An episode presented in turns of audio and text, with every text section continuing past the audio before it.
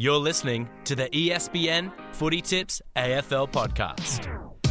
Hello and welcome to a very special episode of the ESPN Footy Tips AFL podcast. My name is Matt Walsh. I'll be your host for the day. And the AFL draft is basically just hours away now. And, and we've hauled in our draft expert, Chris Doerre, to talk us and you through all things draft related. Before I introduce him, though, Niall Seewang, it's good to see you back in the podcast room. Yeah, it's been it's been a little while. It seems like a, a lifetime ago that we were here for discussing the grand final and the, and the fallout of the regular season. Uh, unfortunately, we don't have another regular panelist with us. Uh, Jake Michaels is uh, somewhere in Mexico, the United States, Canada. Yep. He's uh, somewhere in North America, so he won't be joining us today. Uh, and uh, Champion Data's Christian Jolly uh, is also absent. But as I said, Chris Doerre, uh, ESPN's draft expert, welcome along. Thank you. Um, I guess where we're going to start with this is, with the draft being so so close by, is just your overall thoughts on, on 2019 as a draft year and, and how you sort of compare it to previous drafts. Sure. So it's a thinner draft than it has been the last few years, but we've got a very distinct, strong top three. From there, I find it opens up from four to 14.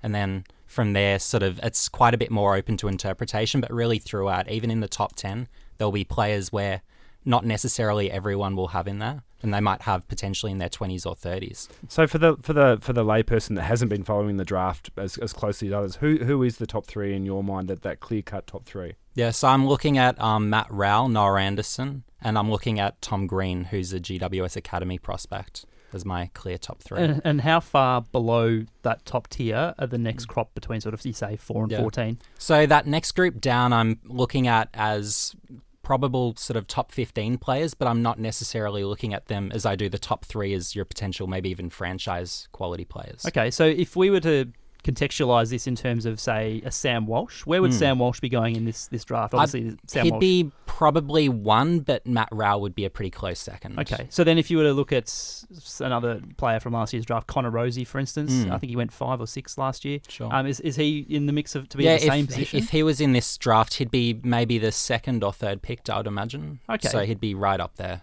Well, that's the interesting. top. So last year's there was more top end elite talent in Mm. last year's draft than than you would imagine that there is um, in this year's draft. Correct. Yeah. So last year there was a pretty strong, I would say, eight or nine potentially. That would be about equivalent to the top three this year. And talk us through how you how you spot talent. You've obviously been a really um, keen draft watcher for a long, long time. how, So- how long have you been a, a draft watcher? Um, I probably first got into it in the 2008 um, TAC Cup Grand Final. So Steele Sidebottom, had 30 disposals, 10 goals, Yep. and from there it was sort of from that point onwards that I started taking a bit more interest. So more than a decade of experience, you can say now. Mm. Yes, I've always had an interest in the list management space, but the draft I found was just that next stage of, I guess, pursuing that interest further and pushing it to that next stage. It, it's certainly becoming. Uh, uh, I mean, the trade period in itself and the draft is, is becoming almost like a, a season in itself in AFL circles. It's gained So- legs Mm, in recent it years. really big has. Time. Yeah. Now that it's televised uh, over two nights, it's a prime Mm. time special. I mean, sort of, how have you noticed over the last, I guess, ten years how much the interest in, in the draft has changed? Yeah, so I've found even just this year on YouTube, we have all the NAB League games. So that's the old TAC Cup or the Victorian Under 18 competition. And all the games are now streamed live online. Last year, we started to dabble into that,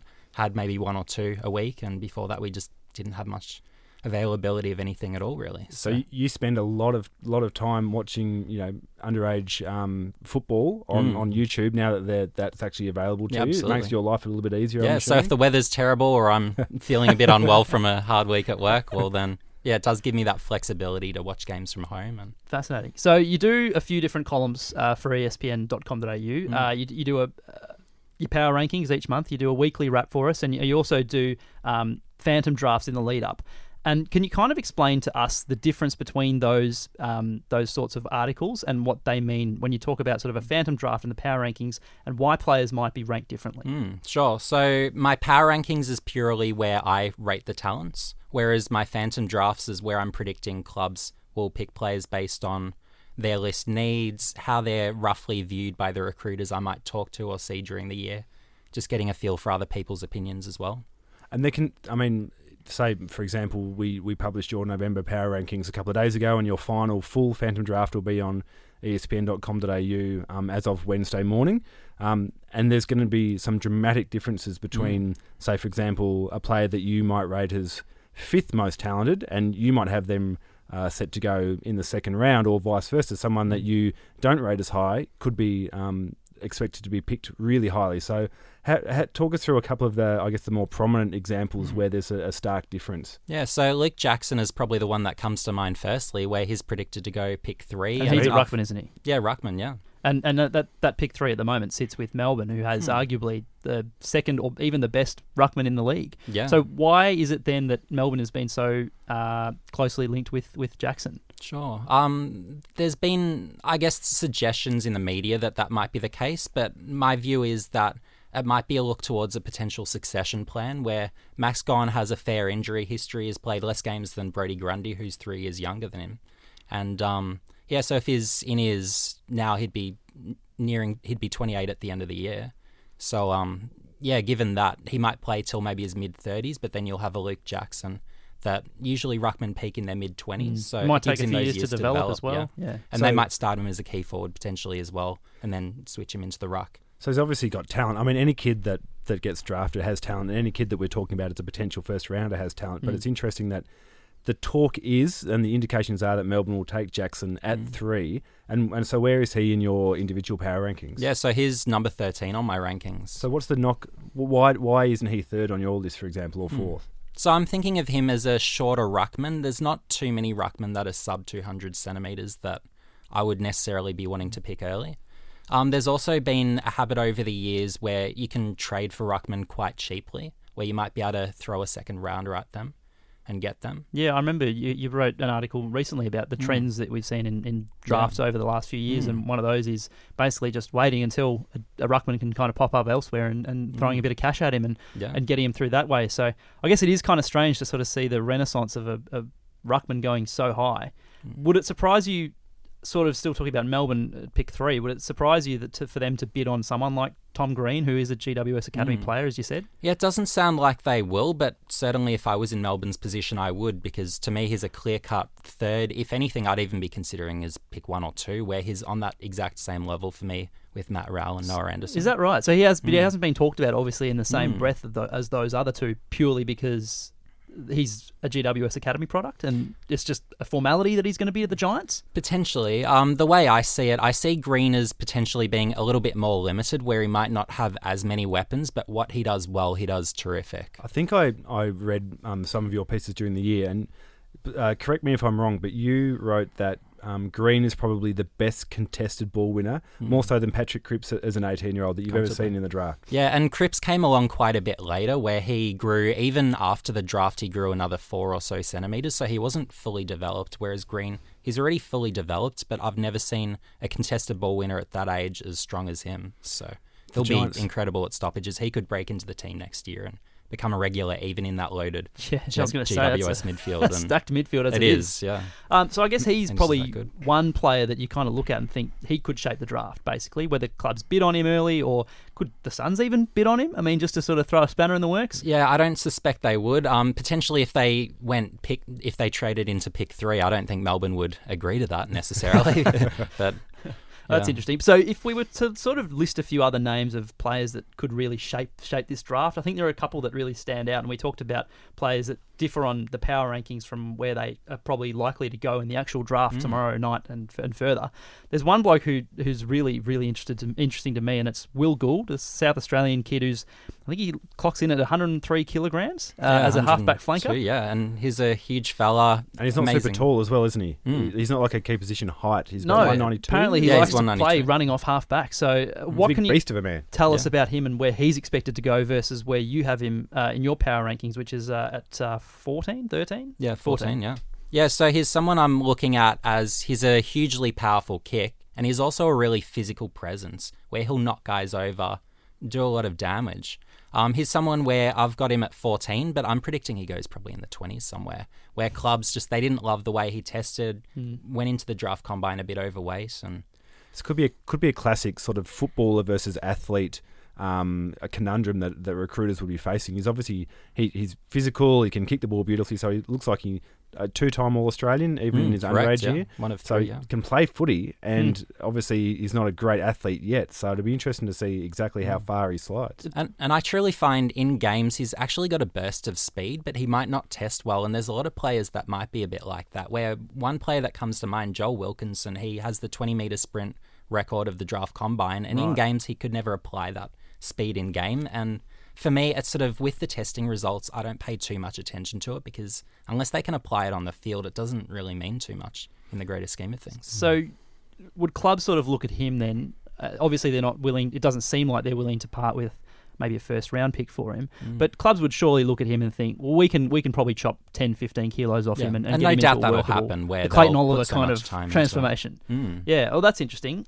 Uh, another player that I kind of taken a lot of interest in, and correct me if I'm wrong, but it seems like the top 20 or so, at least the first round of, of players, it's quite midfield heavy or smalls heavy. Mm. General forwards, general defenders, inside, outside midfielders. We don't have many key position players that seem capable of, of showing elite, uh, I guess, like they can't, they're not showing sort of elite signs at this stage. Mm. Is that true that there's not really a lot of key position prospects early in the draft this year? Yeah, there's only one I'm looking at in the top 10 in Fischer McAsey, but outside of that, there might be some others that feature in the first round, but they're not necessarily players I'd be willing to take that early, where they don't have the form on the board to necessarily justify such an early. Could you selection. see a team perhaps reaching for someone like McAsey purely because they they have a, a lack of key backs and, and they feel like if they can reach, even if it's a few places, that they can secure one who might be a decent player? I mean, where do you sort of see him uh, falling in, in the Yeah. scheme of things? He's someone where maybe around Adelaide's selection, I think he might go. And look, for me, that's about the right spot for him. Is that where pick, pick six? Six. Yeah, pick, six. Yeah. So just the signs he's shown in games where he played um, an AFL Academy game against one of the VFL sides during the under 18 championships as well. He was just one of the standouts, won the Vic Metro MVP.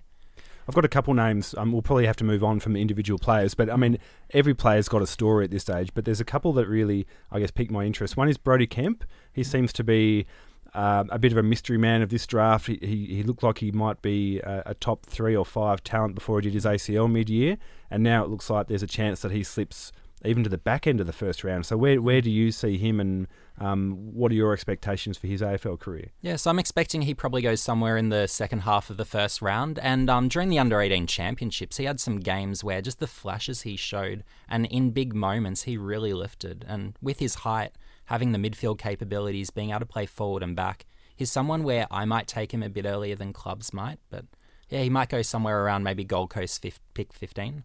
might be around the spot. He lands. Excuse me. And the second name I had was, I guess, ano- another one who I think has got a big discrepancy between where you rate him and, and where he might be selected is Kysaiah Pickett. I'm not sure if I've Mm. said his first name Yeah, correctly. Isaiah Pickett, yeah. Um, small forward, um, electric skills, um, but maybe doesn't have a lot of runs on the board in terms of production. It's more about his potential. Um, Mm. Where do you rate him? And it appears that he's going to be selected quite early. Mm, so he's someone where I've got him 33 on my personal power rankings. Um, he's someone where he, the pressure he, I guess, applies to opposition players is as good as anyone in the draft, where that's how he impacts games. He's pretty good in the air, um, very clean at ground level, can finish.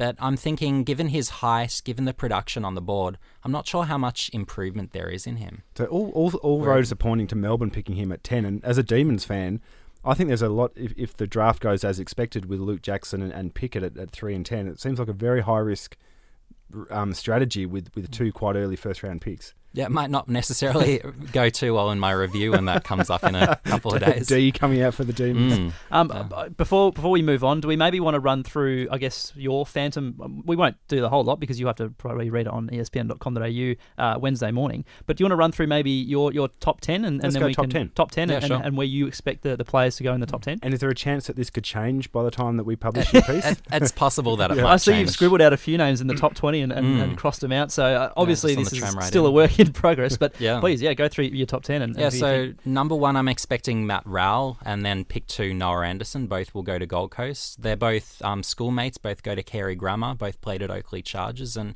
they've got a real on field chemistry, which is quite rare, where you'll often see them passing to each other. And you've got Rowell, who is a beast inside, but he can also go outside and find a lot of it. And Anderson, he's got both the midfield and forward game, where if you put him forward, he can tear games apart. Um, Melbourne pick three, I have Luke Jackson. Um, then I'm expecting um, Greater Western Sydney to pick Lachlan Ash at pick four to add a bit more speed to their backline. Where I'm finding they're probably getting a bit slow now. Heath Shaw probably Yeah. is last year, so So, Ash is a speedy sort of halfback. Mm. Yep. yeah, and that's a pick where it's probably likely. And then from there, I'm thinking Sydney might be the team that drop a bit on Tom Green, where their midfield is starting to age a bit. Josh Kennedy's probably in his last few years, and hmm. they need that new big body. And given the strength of Green's play and the production he has on the board, it's hard to sort of think otherwise. Do so you think the Giants would match that bid though? I suspect they will. So I think that'll be pick five GWS Tom Green. So you expect the Giants to have two picks inside the top five by the time they've matched bids? Yeah, I do. Yeah. So they moved up with the idea of getting both someone that Yeah. will fill a need and then Green, who just capitalizing on just the sheer quality. So then everyone, every other team moves down one spot from there. Correct, So at yes. pick six, uh, pick five rather. You uh, six, pick six. yeah. Who do you So pick six now. So I've Sydney taking Sam Flanders. And is So- he a mid, like a powerful mid forward? Is He is, yeah. So he can play both mid forward. I personally love what he does as a forward, where forward forward of centre, he's as influential as anyone in the draft. Where one on one, strong mark, finishing around goal, he'll kick his bag of four or five pretty comfortably. But Well, you've got him ranked through the midfield as well. fourth in your power ranking, so you obviously rate him quite highly. Yeah, and for me, he's probably that next, that first of that next group down from that big three. Okay. Um, Adelaide, I have taking Fischer McAsey as a key defender, so I just think Adelaide, they probably they're they're starting to look to rebuild, where they delisted and traded quite a number of players, and they're just looking to get younger. And I think McAsey could be that potential building block where their key defenders are getting a bit long in the tooth. then I've got Fremantle. This is a change from my previous three round Phantom. I have Hayden Young. Okay. So he'll add to their defense. Great kick. Um, pick nine Fremantle. I have Dylan Stevens. So good midfielder can play inside, outside. So they complement each other. You think one being more midfield? Yeah, they being- add different components. So Fremantle, they they lost Langdon and Hill during the trade period. So yeah, that'll add a bit more speed there potentially. And then Carlton, this could be an upset selection. And this one I haven't fully settled on, but I'm Mm-hmm. considering Cody Weightman, and he might even be a chance for Melbourne at pick eleven. So he's one of the. There's a He's a host small of small forwards, Mm. isn't there? Yeah. There's Yeah. Serong, Weightman, Pickett, Mm. Um, a couple of others as Yeah. well. That it seems to be a draft where there is quite a lot of interest in these these small, Mm. small medium. Yeah, forwards. and there's a lot of good small forwards in this draft as well. And I'd argue with quite a number of them at the back end of the draft that you could get some value maybe in the rookie draft or. So Late. interestingly, he's not Small in your top twenty power rankings. Where do you have yeah. him sort of So? I have him 27 at the moment, Cody Weightman. but you think because it's a, a need for Carlton at this stage of, of Hmm. their rebuild that they might decide yeah, to and, reach and for there's him? been some talk that even Melbourne might like to take him potentially at 11s. That might be something to look out for. But with Carlton and Melbourne, it depends on who's there. Yeah. So- and they're tossing up between the small forwards of Weightman, Pickett, maybe Serong as well. That's what. That's exactly what I was going to ask you. Why do you think that the Blues or or Melbourne would pick Weightman over the Mm. other two highly rated small forwards in the, the back end of the first round? Sure. So Weightman, he had a terrific under 18 championships. I think he kicked the most goals during the period. Um, and he's got that extra athleticism as well, which might potentially complement the tools that Carlton have. I'd love to keep going, uh, but we've got to keep, uh, I guess, something uh, sort of uh, for the imagination. And, and obviously, you can read uh, your, your final Phantom draft uh, on the website on Wednesday morning. Whenever you are listening to this, it'll be Wednesday morning. It goes live. Um, but I guess we should sort of move on to more general topics about the draft. I guess you sort of look at some teams over the over the journey and you go, geez, they nailed it. And, and other Mm. teams you go, geez, they might have struggled to, to convert their picks in, into some good talent. Which clubs, in your opinion, uh, have drafted well, I guess, over the, the last five or ten years, and, and which clubs haven't drafted so well? And that's a very hard question because you'll find from year to year there's some clubs that nail it and then other years they just completely miss. And really the draft is such a lottery where you're just hoping you're going to get that winning ticket, but it's not always going to work out that way. And plus the fact that there's drafting versus development, right? I mean, Mm. a draft, a list management team could draft really well, Yeah. and if there's no great development at the club, then Mm. then they might all look like busts in two or three years as well. Maybe I should rephrase the question. Like, which clubs have nailed the process the best? yeah, and it, it is hard because you've got the likes of Hawthorn where it looks like they're getting a lot of gems late in the draft, which they are, but a lot of that might be down to development, culture, good coaching. Well, so I- it's hard. I remember a couple of years ago reading your pieces, and um, uh, you had uh, who was it that was ranked really highly, and then he slipped to about forty three. Wasn't Worpel? Worpel, yeah, James Yeah. Worpel, and you Yeah, had him, so him quite high yeah. in your Mm. um, power rankings many times, and I was like, "Geez, this kid looks looks pretty Yeah. good. I like what I read about him." Mm. And then all of a sudden, he slipped to the this late second round or early third round, and, and obviously the Hawks now look like they've got a, a pretty good won player in him. I think, last Yeah. year. Yeah, and, correct, and um, Jake Michaels, our esteemed colleague, uh, reckons he's a lock for the 2021 Brownlow. Okay, there you go. I'm I'm not predicting that. I think he's an early bloomer, and he might stay pretty similar to how he is. Which is so- still very good. yeah, Yeah. and he's still a terrific player, best and fairest already, Mm. just a few years in. So So clubs that do But- well, I mean Hawthorn, you, you yes, think, and yeah. Even the last few years, I've seen a bit of a change where I've noticed Richmond the last few years, particularly the last three, I've noticed have been terrific. Where you had the um, Marlon Pickett pick during the mid-season draft Yep. was just phenomenal. Where just being able to produce what he did in the grand final was staggering. Sydney Stack as well Yeah. during that preseason supplementary period. Um, both of them actually rated. Um, Sydney Stack I had top twenty-five. remember Pickett that, I had top fifty. And he slipped a little bit because I think there was concerns about maybe his professionalism off the Mm. field. Yeah, correct. But the the Tigers have got such Mm. a strong culture now. I guess they can take risks on yeah. just pure talent as Yeah, opposed to maybe the way and they fit into the field. they can system. both play like anything. And Jack Mm. Ross, another Yeah. good selection last year. And and maybe some clubs that you think have maybe mm, failed to nail their opportunities in the last Hmm. few years. the one club I've found, and it's probably a hard call to say, but after 2001, when St Kilda got Ball, they got Dal Santo, and I believe they got someone else. Maybe Montagna went that year as well. Riewoldt in that time as well. Not yeah, I think Riewoldt year, was but- the year before, and they had a strong period of drafts where that mm. really elevated them to be a strong team in the late 2000s. But since that probably 2001 draft, St Kilda haven't had any great drafts. Where probably development plays a part in that too.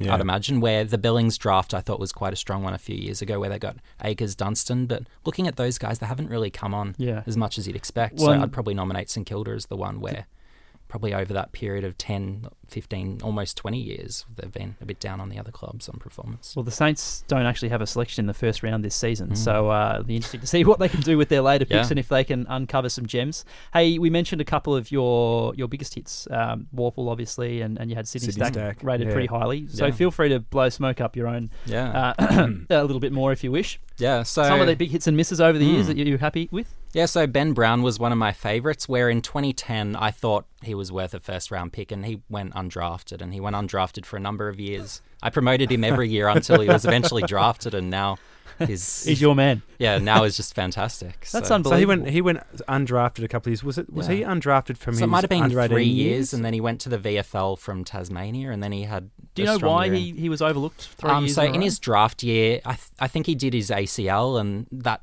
he probably would have got drafted that year had that not been the case. And I heard Collingwood were going to rookie him that year, but he didn't want to be rookied. So Interesting. yeah, So then he came across. He's a Tasmanian boy. He came across to the VFL, Mm. played a full year, didn't get drafted again, and then got drafted I. I believe it was he had just the one year of VFL. I Sure. could be wrong, but Yep. yeah, I believe it was one year Well, of VFL. certainly- Did well there, and North Melbourne just liked the look of him and took him probably somewhere around pick forty. And Any others? I, I like stories like this. yeah, um, let's consult my list. so it's an extensive list. Um, yeah, um, Anthony McDonald, Tip, Tipungwuti was one where I had him in my top 40 in 2012, and then he was rookied in 2015, so Yeah. a few years later. That's crazy, isn't it? The hindsight. I mean, Mm. what sort of cha- what what changes? I mean, obviously Brown had an injury, like you said, but what, what Mm. changed in, in Anthony McDonald, Tipungwuti's case that, that maybe Essendon eventually took that? and you know what? They really didn't even take a, a big punt on him Mm. because he was one of the, the top up players as well. Yeah. Mm. Mm. Yeah, and he was someone where even as a junior, he just brought that real pressure and he, he just really had a way of impacting games, almost a bit like um, Pickett this year. Okay. And I guess the thing that everyone forgets as well is different kids mature at different Mm. ages, right? So there, there could be a kid that, that dominates in his under 18 year who then doesn't come on, and then and then someone like um, Tipungwuti or Brown that they, they can be maybe a bit slower in their develop, development, Mm. um, and then they, they, they might mature at 21 or 24.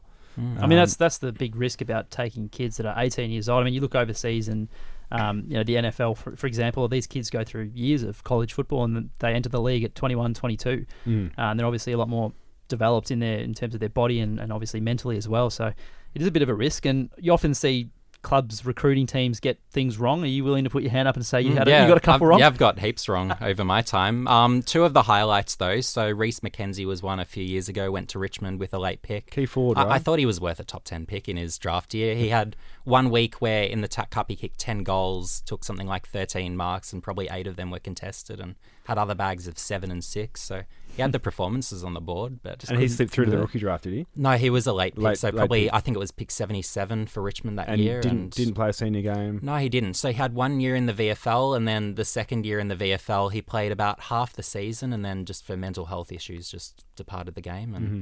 yeah, Any you any other big? um, and another one was um Waylon Manson. So That's, that's going way past, back in time. It? So yeah. yeah, in 2011, You I have to remind me. he played. Yeah. So um, there were there were some games um, in the Northern Territory where he was kicking ten goals, eight goals, seven goals, and he, he even outplayed Brendan Fevola. So he had them both on the same team. Fevola gets eight, Waylon Manson gets ten, and he seems to mark everything. And I was thinking that year, gee, this this guy can really play. Is it kind of does the NT League suffer a bit like what the NEAFL does, whereas whereby uh, performances that are that good in that league probably don't translate as well to a, a different league, even like the Yeah. VFL, for instance? Quite a bit more so, yeah. Where even the NEAFL is quite a solid league, where there's guys that are in the NEAFL that probably could play in the AFL next year potentially. Speaking of, sorry, um, no, I think Matt, we're on the same wavelength. Here. Speaking of um, state leagues, uh, uh, off the top of your head, and a question without notice, do you have? Is this a draft where there's some strong state league prospects? Do you have a, a couple that you think really could perform from day one if they get drafted? Yeah, there's a there, there are a heap of players that could. A lot of them, interestingly, haven't nominated. Where one example could be Hayden Sloth in WA, where he was an ex Fremantle rookie. Um, I think is someone where he could just step into a team and play. Where he's got the midfield capabilities, forward. Hmm. So I wonder why he wouldn't draft. medals. I wouldn't nominate. It's just out of the belief that he won't get redrafted. Where clubs they don't tend to look at players in their late twenties, but there's Yeah. a lot of them in that sort of age group where a bit like James Podsiadly when he was drafted by Geelong as a rookie, where you got hundred games out of him, great performance. Yeah, So- was instrumental in a couple of flags. I mean, if speaking of state leagues again, just before we move on, um, do you, do you kind of find when you are watching state league games that that one state league is more um, competitive than the others? I mean, where do you sort of rank them in terms of the competition? Sure. So the VFL, SANFL, WAFL, I consider that of fairly sort of similar levels. Yep. The NEAFL a little bit below, but still fairly decent as well. And then after that, the others aren't sort of as competitive. Interesting. So Okay. they're, they're the sort of four state leagues that I personally track and keep an eye on the stats. I'll watch some games during the year Mm. to keep Um, an eye on the good talents. It's now obviously it's been 12 months since last year's draft, which was uh, sort of touted as a super draft of sorts. Mm. Um, you've had a sort of year to, to watch these draftees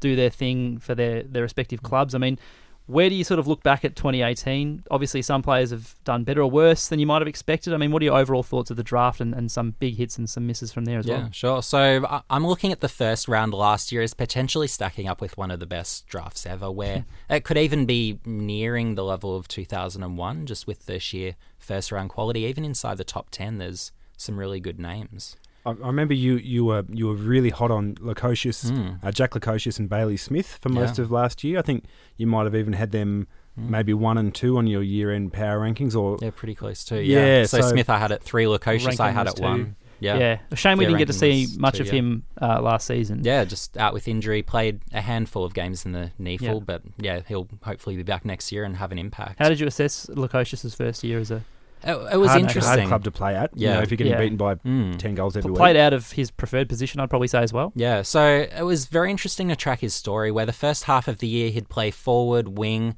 I found his he led up at the footy quite well, but his leads weren't on it enough. So I found that really took away from his potential impact. Must be hard to be a 18 year old key forward though, like Mm. 'cause you're used to getting the ball given to you all the time when you're in the under 18s, and then you play senior AFL footy Yeah. against senior players, and Mm. you're not the number one go to Yeah. target. So you're Mm. probably doing a Mm. lot of unrewarded running all yeah, the time. and he covered a lot of ground last year, but it was just unrewarded. And then Mm. second half he moved to defence, and he looked very comfortable. Set up play, intercepted Yeah. brilliantly, and it was still a good first year. Very good for a key position player. You had Sam Walsh a bit lower than some others might have I expected. Um, in, in terms of his first year, it's probably what you expected, but I, I think Mm. the whole time last year, every time you sort of said it in your rankings and your and your assessments was, um, you, you sort of know what you're going to get from him. Yeah. And that's kind of what we, you know, we Mm. had. There was a great baseline that we had from Sam Walsh, uh, which was basically 25 touches a game, bit of involvement. Where, where where do you sort of see him taking the next step? Yeah. Um, he, he's proven a lot stronger than I thought he would be this year. Where, yeah, he's put on a bit more muscle. He's stronger through the hips. Yep. Kicking's improved a little bit as well. So he's made good progress over the last 12 months. Um, that really top four last year were just so even, I felt, Mm. where you could just pick any of them and they're pick ones most years. And Walsh proved that. And I think Bailey Smith could be another where put him in the midfield and he could actually He had an underrated season. Yeah. Yeah. So to put you on the spot here, who who- who's your looking back at last year's draft pool or first rounders? Who's going to have the better career? Do you think out of the, the top handful? Are you still That's on the call. train? I, I love Lukosius, but selfishly, I wish he played for another team because on Gold Coast, uh, their development hasn't proven successful so far. Yeah. Where they've been able to develop Lynch, develop May, but there haven't been too many players they've developed to expectation. Where you'll have David Swallow who will come in. The expectation is he'll be Joel Selwood 2.0 with even a bit more pace. And he was great over his first two years, but never kicked on. And it's been that same story with so many of their players. So another question without notice then. Uh, does the with the additions of um, Anderson and Rowell, along with these guys that they drafted last season, and you know the kids that they've drafted over the journey, do you think this can be the turning point for the Gold Coast Suns? There's the potential where I'm seeing a big a big five within Gold Coast where you've got Lukosius, you've got Rankin, you've got King, but then you're adding Matt Rowell to it, you're adding Noah Anderson as well. So those five, they could all be elite if the development is right and they have if. the leadership around them. Maybe add a bit more veteran leadership, maybe help fast track their development and it could be interesting. Potentially light have a at team. the end of the tunnel. Mm. Potentially. We hope so. Yeah. Yeah. No one likes seeing him getting beaten up every week. Yeah. No, no, for sure. Um, another question, I think we should sort of transition now that we know that this draft is obviously right upon us, but looking towards next year a little bit, if we can. Mm. Uh, I've sort of been reading around the traps that because of the point system and the academy system, uh, 2020 draft seems to be pretty compromised. Mm. Firstly, is it? And then secondly, can you kind of explain what it means by it's it's a bit compromised uh, to our listeners? Yeah, so there's you've got a mix of father son, next generation academy, and northern academy prospects, where there's just a lot of them that are associated with clubs and they have the rights to them. So if a club makes a bid, then they've always got that capacity to match that bid. So and, and next year's draft is stacked full of is. these these I guess players that are already tied to a certain club. Yeah, that's right. So within my top 20, without having put my top 20 fully together yet, but there might be five. So you've Five. one quarter of the players yeah. in the top 20. So something Five that around are that available number. to all clubs. Yeah, or- so um, Oh, no, wow. probably five of that top 20 that I would have at this stage from next year's pool would be a mix of father son, Oh, okay. next generation academy, Sure. academy. Right. So I mean, So there's quite a number. Does it mean then that first round picks for next season are worth less? I mean, is it kind of hard to Possibly. gauge? And or- even throughout the whole draft, where there there could be maybe potentially 15 or so that could go national draft that are associated with a club in some respect. I think I So read somewhere that it quite was a good number. 20 out of 50. 20 out of Mm. the top 50 it could be could be these sorts of Yeah. players. Mm. Obviously And- depending on yeah. development next year and all that, but Mm. it's kind of ridiculous and I guess it does beg the question of how far is too far with some of these concessions. It's a and- balancing act, isn't it? Yeah. Because I mean, a lot of these concessions have been brought in, and the the huge advantage or the the significant advantage that the Victorian clubs had was the father and son rule. Because it, you know, there's no there's no father and son prospects for you know the Dockers and and and the the the Lions and whatnot for so long. So they brought in all the the, the academies and the and the you know they're trying to grow the game in those non-traditional heartlands, and it's just where where's the the balance because you, it is it does sound like it's a, a really compromised situation. Yeah, uh, obviously it's one to keep an eye on for next year. And you will be doing a, a top 20 power rankings at some point for For- next year. Correct. for yes. 2020? So that'll come in in a few days anyway after the draft. So, Excellent. yeah, We look forward up to it. I mean, this mean, weekend. there is plenty of content actually coming on the website in the next few days. I mean, obviously, uh, tonight we've got. Um, uh, sorry, tomorrow morning. That would be Being Wednesday, Wednesday. morning. I'm getting confused. Wednesday morning we'll have your full final Phantom draft. Correct. Geez, that was a mouthful. Yeah. So I'll be sending it through tonight, and then and we'll, be going. we'll be uh, we'll be loading it up. Every single pick, every single club. Yep, every single pick, every club. Um, we've got a, a couple of other really good pieces at the moment. We've got uh, Niall. You've written a, a cliche drinking game piss take, uh, which is kind of interesting for uh, for anyone who's watching the draft on Wednesday night and Thursday as well, if they'd like to watch it. Whereby Yep. you're probably going to be drinking a bit. Yeah, obviously, I think um, we've got um, in the headline is, is in brackets very responsible drinking game. Absolutely, water. Uh, yeah, Shots a lot of of water. water. Um, but all the cliches that come through on draft night, I mean, they always make me laugh. And being in the industry, in the media industry, we're not, we know we, we say them as well. Um, so we're not we're not sort of I guess um, pointing the finger at other people, but there's just so many cliches. So I've I've, I've, I've written up a bit of a, a drinking game for the punters that might want to play along at home through the draft. Um, I've also had a chat with uh, the head of player development at both North Melbourne and Sydney. Had a chat to them about the logistics of moving players uh, who have been drafted, whether it's from uh, far away in- within Victoria or from interstate, or if they're going to an interstate side. That's a really fascinating uh, piece. Uh, we got the uh, there's a live blog with questions that's going to be on on Tuesday night as well. We've got heaps of content on E espn.com.au slash AFL. So there's no shortage of stuff, and you should definitely log on and check it all out. I think that just about does us uh, for this episode or this special episode of the ESPN Footy Tips AFL podcast. Chris Doerre, thank you so much for joining us. Thank you for having me. Niall, good to see you again, Good to see you. Look forward to chatting next year. and we will speak to you in the next one. Thanks for listening to the ESPN Footy Tips AFL podcast.